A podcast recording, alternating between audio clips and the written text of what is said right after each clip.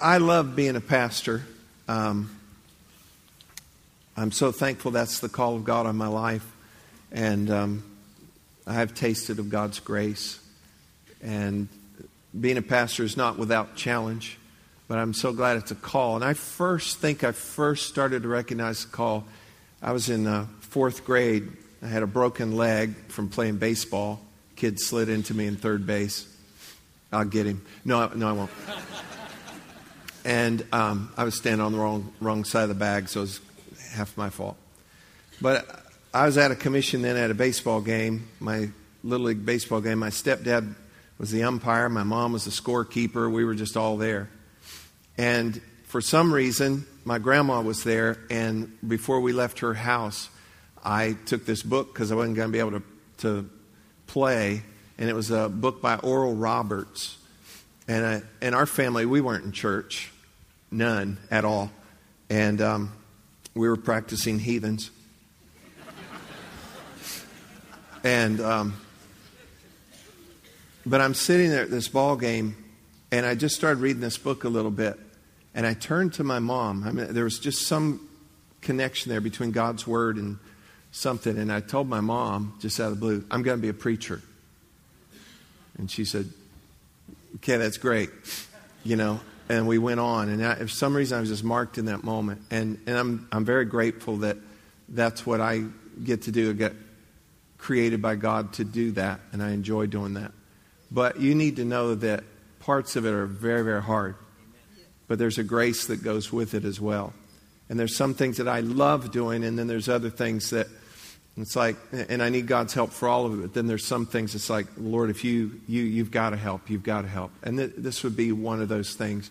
The tragedy that we, uh, you know, all suffered this week, and we suffered at a great distance uh, with this tragedy in Newtown, Connecticut.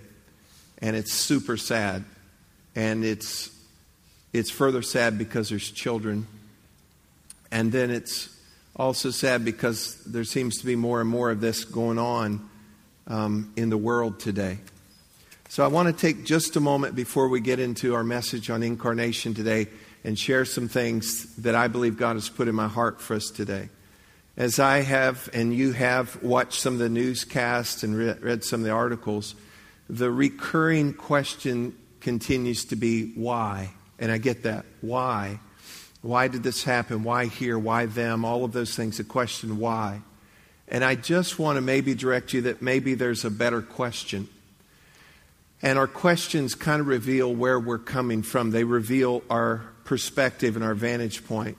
And perhaps, perhaps the better question to help us understand is not why, but who. Who.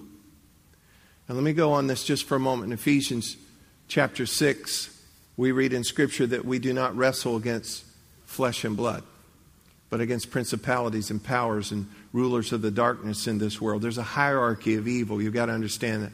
And then here's something very telling. Jesus said in John 10 10, He said, The thief comes to steal and to kill and to destroy. And Jesus said, But I'm come that you might have life and have it more abundantly.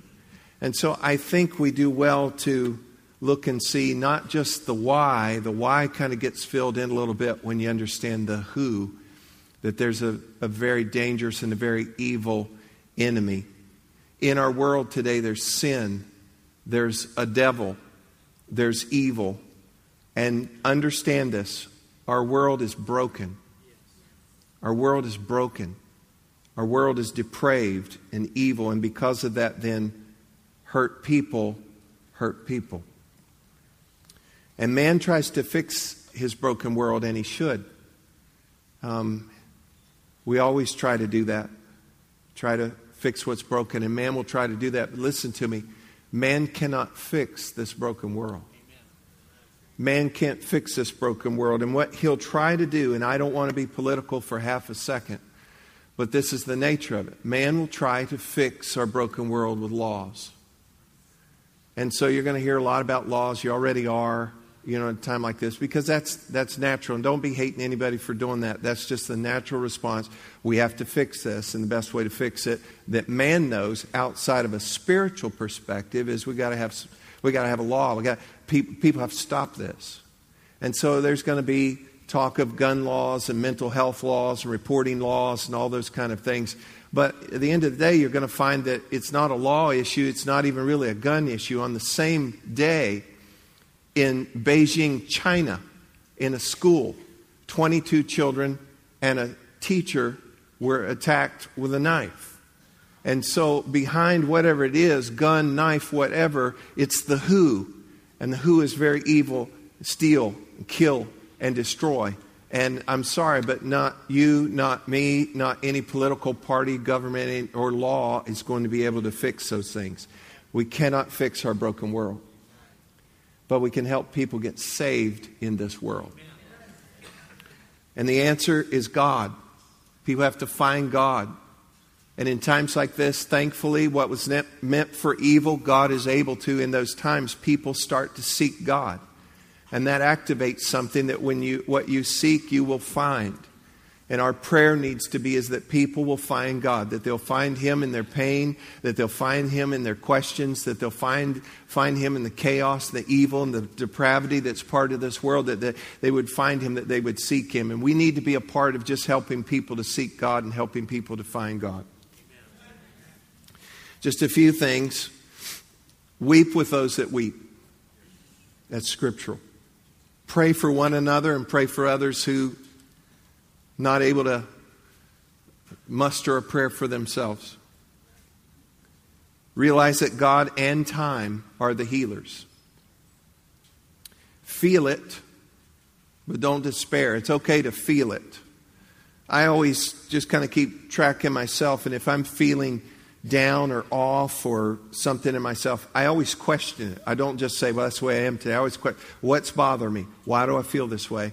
And I told Alicia um, yesterday afternoon, I said, must have been a dozen times yesterday, I would just feel this, you know, let out a big sigh and just kind of, and feel like, what, what is this? And it would go back to this, this horrible thing that has happened.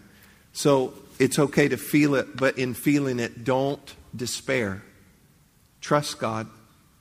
Be careful but don't be fearful. And there's a difference. Be careful and don't be fearful. And hug your kids. Hug your kids. And hug one another. And be good to one another. Love each other. And pray. And when you pray, pray. Don't pray a weak little prayer. Pray. And when you pray also, because we understand the who behind the why and the what, we understand the evil, and there's evil in the world and spiritual darkness in the world. Pray this specifically too that that copycat spirit would not be loosed and free. You need to understand that the church of the living God, full of the Holy Spirit, while we're here in the earth, part of why we're here is to hold back lawlessness. And we have to be aggressive in prayer, strong in prayer. And for our community and for our nation, there needs to be this wall of prayer that, that happens, and we're called to be a part of that. And then, lastly, and then we're going to take a moment to pray. And hear me clearly on this listen to the Holy Spirit. The children of God are led by the Spirit. And day in and day out, in a perilous world, in uncertain times, you and I need to be led by the Spirit. And your very protection might be at stake by listening to the Holy Spirit or not. And ask Him every day, hook up with Him every day, stay in communion with the Holy Spirit. And there may be times that He would warn you of things or direct you and instruct you and that kind of thing. We've all had those times where we felt held up or we felt an urgency to do something or reach out to somebody or um, why is this person on my mind? Call them, check on them, listen to the Holy Spirit and follow His leading. He is here to help us no matter what would go on in the earth. Amen? And we're going to share some good things out of the Word, but I want to take a moment here and, and let's pray. Let's pray concerning this. Father, we come to you in the name of Jesus, and we thank you that you're a comforter. Jesus, you introduced the Holy Spirit as a comforter and the helper, and we need both. And beyond us, Lord, the people in that community of Newtown, Connecticut, we lift them up today.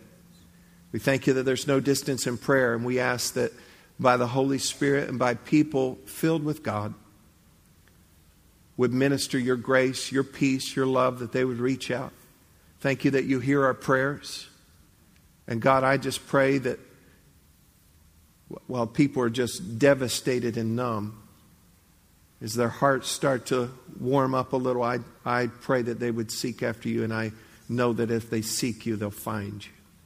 Let real deal believers be infused throughout this whole situation and bring comfort. And I thank you, God, that you'll help and you'll cover. And in the name of Jesus, the strong name of Jesus, we bind up that lawlessness and that copycat spirit that that would not spread in our nation. And we speak peace to our nation and peace into this, our fair community, and peace into our homes and into our lives. And we thank you, God, that you're so faithful.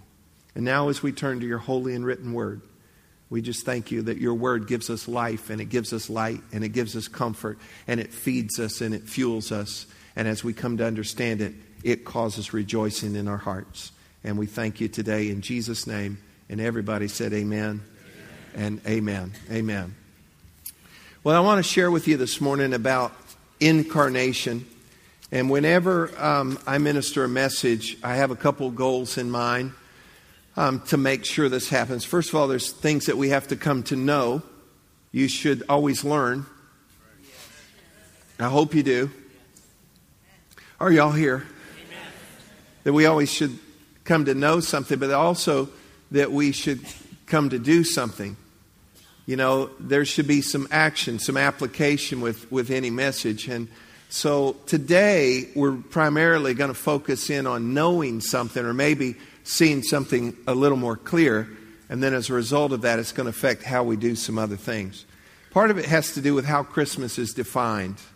And if we're not careful, and by the way, did I say Merry Christmas to you? I believe I did earlier if we're not careful, we will define Christmas by the things that are just a part of Christmas. And you have to be careful of, of, of doing that. And we tend to do that with a lot of things. You know, Florida is palm trees. Well, how many of you know there's a lot more to Florida than palm, palm trees, you know? And so Christmas is not just boxes and bows and presents and shopping and songs and cooking and decorations. Those are all part of it, and family. How many of you know family's part of Christmas? How many of you know that's not always good? Okay, and then there's parts of it real good. Um, I'm just real blessed by my family. And incidentally, speaking of family, Alicia mentioned it's my oldest son's uh, birthday, but it's also my youngest son's birthday. There are bookends. So my oldest, Lee, is 27. My youngest, Gabriel, is 13. And uh, we got, got them on the same day there. So that's kind of a uh, 14 years apart, but that's kind of a cool deal, eh? isn't? Um, but family at Christmas, you know, that's part of it as well. Uh, let me share this with you real quick. This this elderly gentleman, he got on the phone. He called his son. His son lived in another state. He said, "Son, your mom and I are getting divorced." He said, "45 years of misery is enough." We can't stand to look at each other, and I can't stand to hear one more word with her voice. We're getting divorced. And he said, and uh, call your sister and tell her. Talk to you later. So the son's all upset. He lives in another state. He calls his sister, who lives in yet another state. And he gets her on the phone and he said, Dad just called me and said they're divorcing. She goes, No, they are not. And he said, That's what dad said. And they are not. You and I, our families, we are flying down there. We're going there. We're going to talk them out of this. This is not going to happen. So make your arrangements. We're flying tomorrow. All right. She hangs up, calls dad. Dad, my brother called me, told me what's going on. You guys are not getting divorced. I don't want you to talk to a lawyer. I don't want you to file any papers. I don't want you to do anything. We are all flying down there, and we will be down there tomorrow. All right, I'll see you then. Hangs up the phone, turns to his wife. Hey, honey, kids are coming for Christmas, and they're, and they're paying their own way.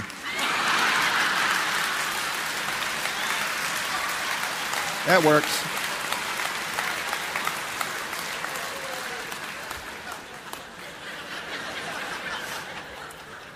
Got to outsmart him sometime. Well, Christmas, you know, when I was growing up, Christmas, and, and still, I mean, it's just a wonderful event. Uh, and it's so wonderful. The celebration of all is so wonderful. That's, that's why people get caught in the periphery of it sometime and, and kind of can miss the core of it. And, and for the life of me, I can't understand that people don't like Christmas. And there are some folks, and, and typically there are folks that, and I understand that the holidays sometimes are a time where people be depressed because of loss and, and so forth. And, and that's a little more understandable. Then there's some that are just against Christmas. And typically it's because they don't believe in God. And uh, this past week I read that in Times Square, a group of atheists spent $25,000 to get a digital billboard in Times Square, crossroads of America, of the world. And uh, it has in the top portion of it, it's huge, has in the top portion of it a picture of Santa, and it says, Keep the Merry. And the bottom portion is a picture of Jesus on the cross, and it says, Drop the myth. And it's offensive. And I think sometimes people think because we're not passive, but we're, peace, we're, we're peaceful. And so, because of that, and our leader is the Prince of Peace, people just push a little too far. But we don't have to push back because Jesus said, I will build my church, and the gates of hell will not prevail against it. And he said, one, one day every knee shall bow, and every tongue will confess that Jesus Christ is Lord to the glory of God. Amen.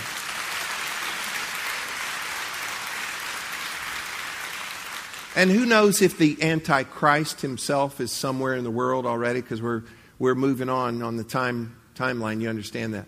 But at least Scripture does reveal to us that the spirit of Antichrist, Antichrist, anti against Christ, is that is loose in the earth today. And um, so I think we do well to look at a few things this morning. I'm going to do my best. Um, we've had a full service already, but I need to cover some things with you this morning. So lock in with me on this. I want us to really clarify some things. What really is Christmas? Why do we do all the things that we do? And let's dial in and clarify a little bit. Let me give you my definition after a lot of thought and a number of years. This is a definition I use for Christmas, okay? Christmas is the celebration of the entrance of our Savior into our world. Christmas is the celebration. Everybody say celebration, celebration. of the entrance, say entrance, of our Savior, say Savior, into our world.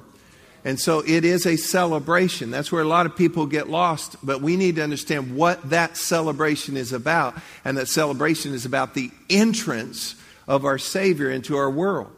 And notice the word entrance because that's huge. Because entrance, get this, Christmas, and I've just got a couple symbols here for us to, here this morning. Christmas makes no sense without Easter. And Easter, and I wish we had a tomb because that kind of, an, an empty tomb, because that kind of completes the, the symbolism. And Easter is very, very, very dependent upon some certain things being true about Christmas. So I want to look at all of this here just for a moment. And let me just cut to the chase with 1 Timothy 1.15. And it says, This is a faithful saying and worthy of all acceptance that Christ Jesus, get this, Christ Jesus came into the world that's Christmas. Christ Jesus came into the world to what? To save sinners. And Paul said, Of whom I am chief. How many of you might would possibly be an assistant chief? Okay. All right. But it's Christ Jesus came into the world to save sinners. Now, follow me carefully on this. In order for what the man Jesus did on the cross, in order for this to matter, then it greatly matters who really was in the manger. I'll say that again. In order for this to matter, what happened here, what Jesus the man did on the cross, in order for that to matter, it greatly matters then who really was in the manger. So that brings us to this whole concept here of incarnation. The word incarnation is not in Scripture, but the concept is. It's a theological term. So we're going to go theological here. We're going to go a little, little bit deep on something, but you're going to leave this place feeling so smart.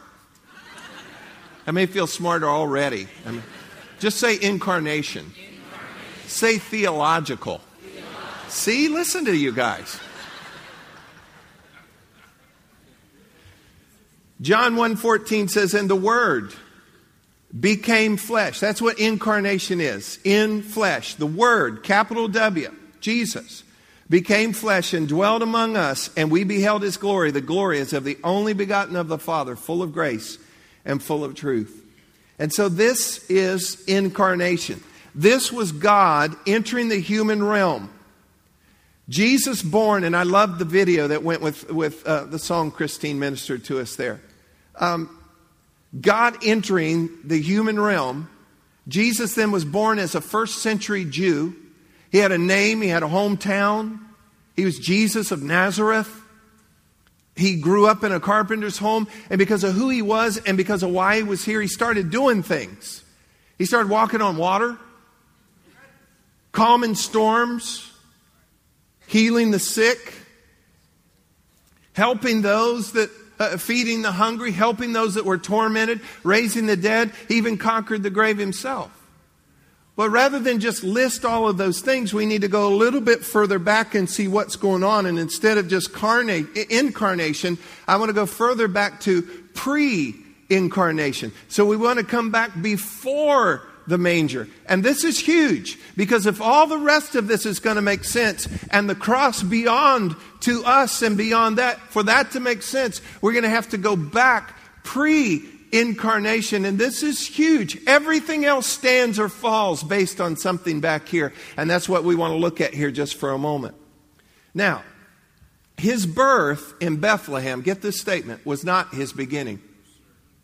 His birth in Bethlehem was not his beginning. In John 1, verse 1 and 2, it says, In the beginning was God, oh, was the Word, and the Word was with God, and the Word was God. You need to know that capital W there, Word, this is Jesus. It's, a, it's one of the titles for Jesus. In the beginning was the Word, and the Word was with God, and the Word was God. He was in the beginning with God. The Amplified Bible said he was present originally with God. The New Living says he existed in the beginning with God. So his, his birth in Bethlehem was not his beginning. Understand this. He never began. He always was. Okay, let's stop just for a moment here. That does not compute. You know, because we're we look at clocks and calendars and all these little things that we measure, and things that we can understand or not understand. And here we have a God who's greater than we are, yes. bigger than we are, yes. knows more than we do. And he didn't begin. What do you mean he didn't begin? He didn't begin. He just always was and he always will be. Amen. He's the Alpha, he's the Omega, he's the beginning and the end. He's the first and he's the last. He had, he had no predecessor, he had nobody to precede him, he had nobody to follow him. Okay, you clap because you believe. And there are other people, and don't be hating anybody, but there are other people because we're trying to understand this. You ready? We're, uh, we're trying to understand this with our brains. And your brains are, everybody do this and weave your fingers together. It's important that you do. This is the approximate size of your brain. Make the necessary adjustments.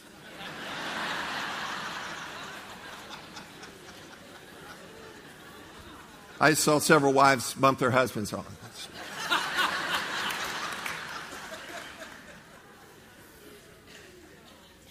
Okay? So if you're only going to look at something, follow me. If you're only going to try to understand something like this with this, then you'll say, drop the myth. But it's so much bigger than this. And that's why we have to believe. And there's joy in believing. And it's not just fantasy and it's not myth. This is something incredible.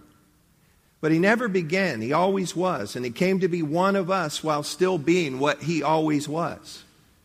And the infleshed word, if I, uh, if I can put it that way, the infleshed word that came and was dwelling among us, it was actually the eternal word that has always dwelled with the Father. Amen.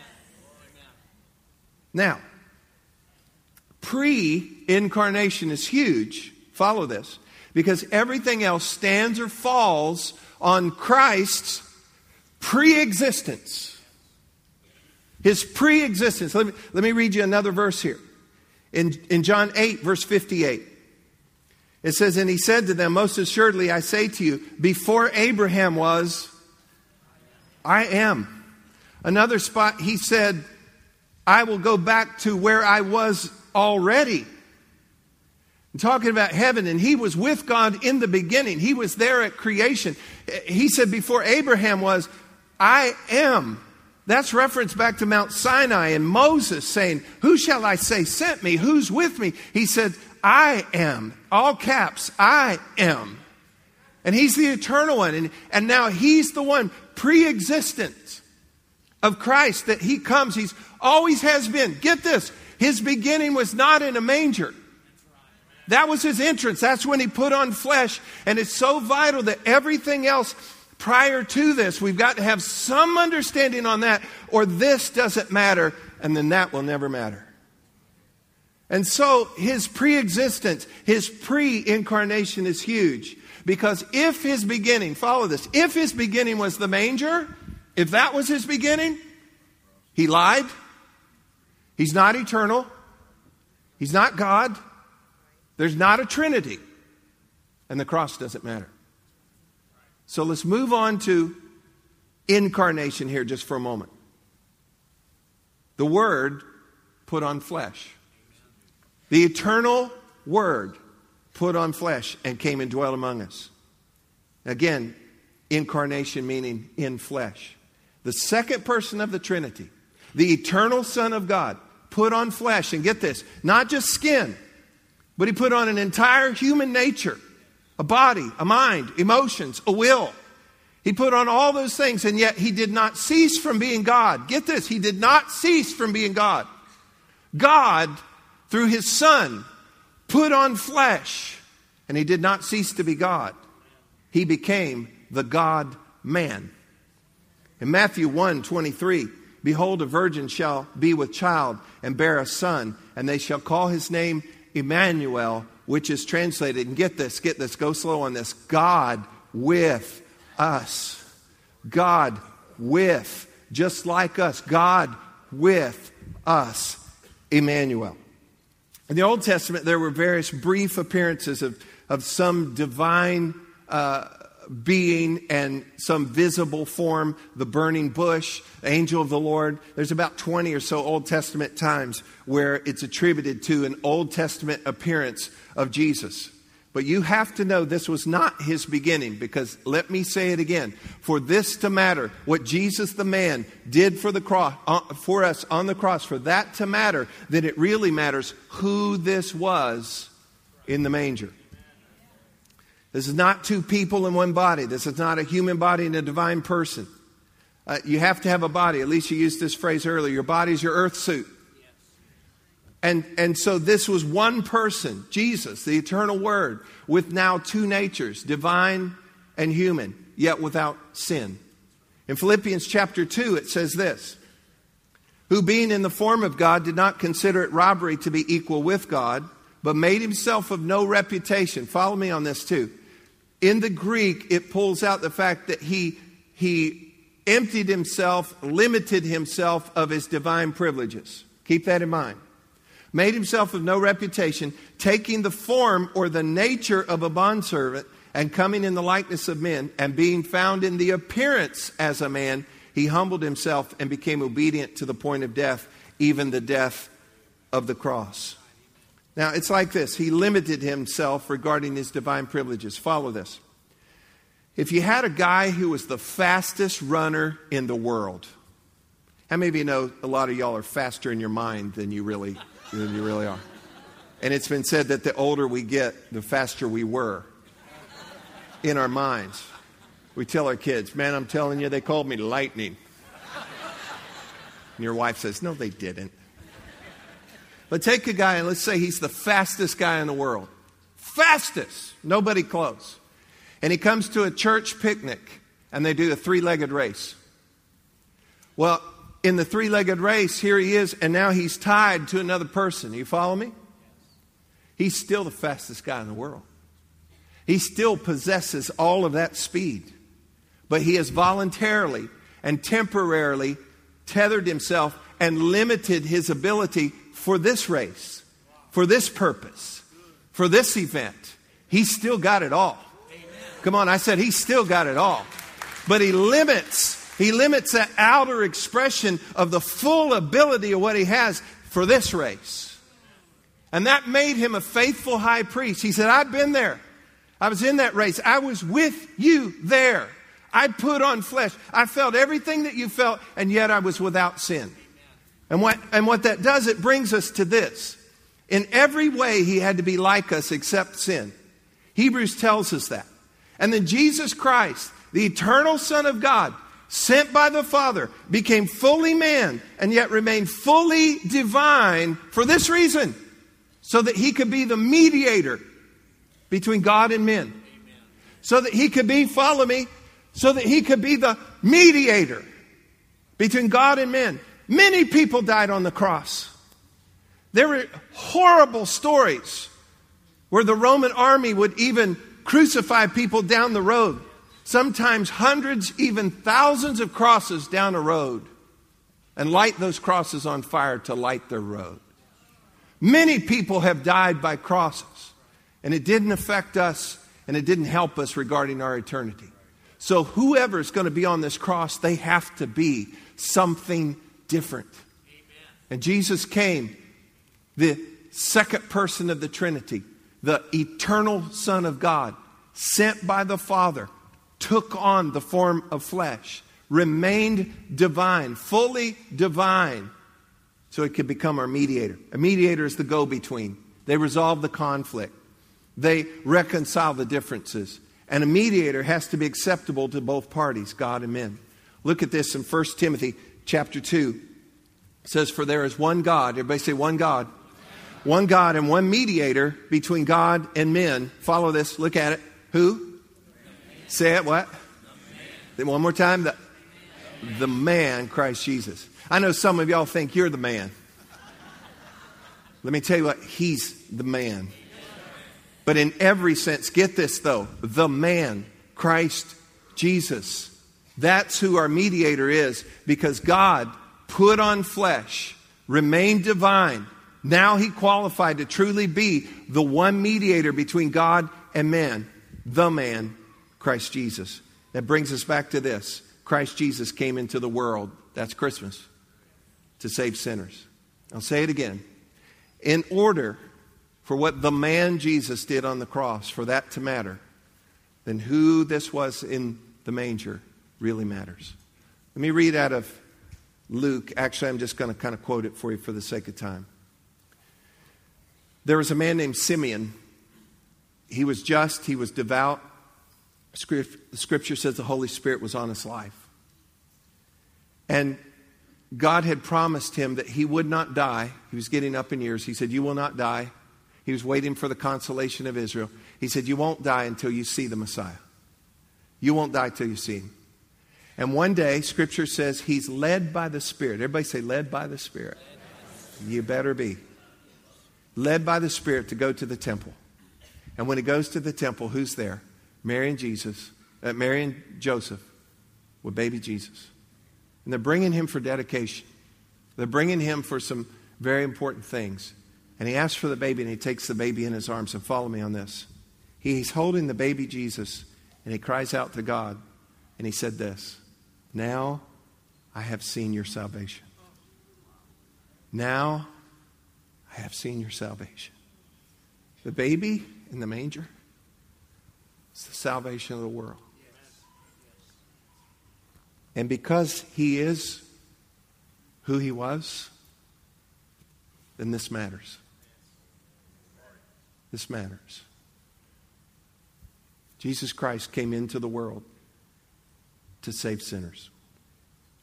Christmas, everybody say Christmas, is a celebration, say celebration, of the entrance of the Savior into our world. Now get this it's the entrance, it's not the beginning. And see, you know something now because y'all are theologically smart. No, no, beyond that. You know that it just didn't start there. That God Almighty, the eternal Son of God, second person of the Trinity, sent by the Father, put on flesh, came and dwelt among us. The same one who eternally dwells with the Father came and dwelt among us. and lived that life and stopped storms and walked on water and did all those things ultimately to get to this place and to do what really, really mattered for the rest of us. That is why we celebrate the entrance because of all that happened. Christmas doesn't make sense without Easter. And Easter is dependent upon the truth of who that was in that manger. Christmas is a celebration. Wait, wait, wait, wait, one, second, one second. Christmas is a celebration. So look at me, church. Then celebrate celebrate with, with all of it. Why do y'all decorate? Decorate, celebrate. We're celebrating. And when we shop for other people, did you know this that when you give, when you give to somebody, when you're you're being very much like God. He's thinking, what do they need? What would bless them? What would make them happy? What, what is it that they, that they really need? And when you do that, you're being like God. Celebrate. When you're having meals together, when, when you're with family, when you're singing, you should turn the volume up. Uh, Alicia and I drove to Tampa the other day and we had Christmas music on. I drove, I'm telling you what, it was so loud in that place. In, in our car, just driving down there. She was just singing and just loud. And I go, can we turn it down just a little bit? And she, no, I like this one. And you turn it up. And, you, and, and do you know what she was doing? Celebrating. Celebrating. And we're not just celebrating, well, I'm waiting for a Christmas twinge and we like those. Or I hope I get this. Hey, don't make it about all the things that are just part of it. Get right to the heart of it. And here's what it is it's a celebration of the entrance of our Savior into our world. So I'm going to say it to you again celebrate. Celebrate. Did you get anything at all out of this today? Thank you.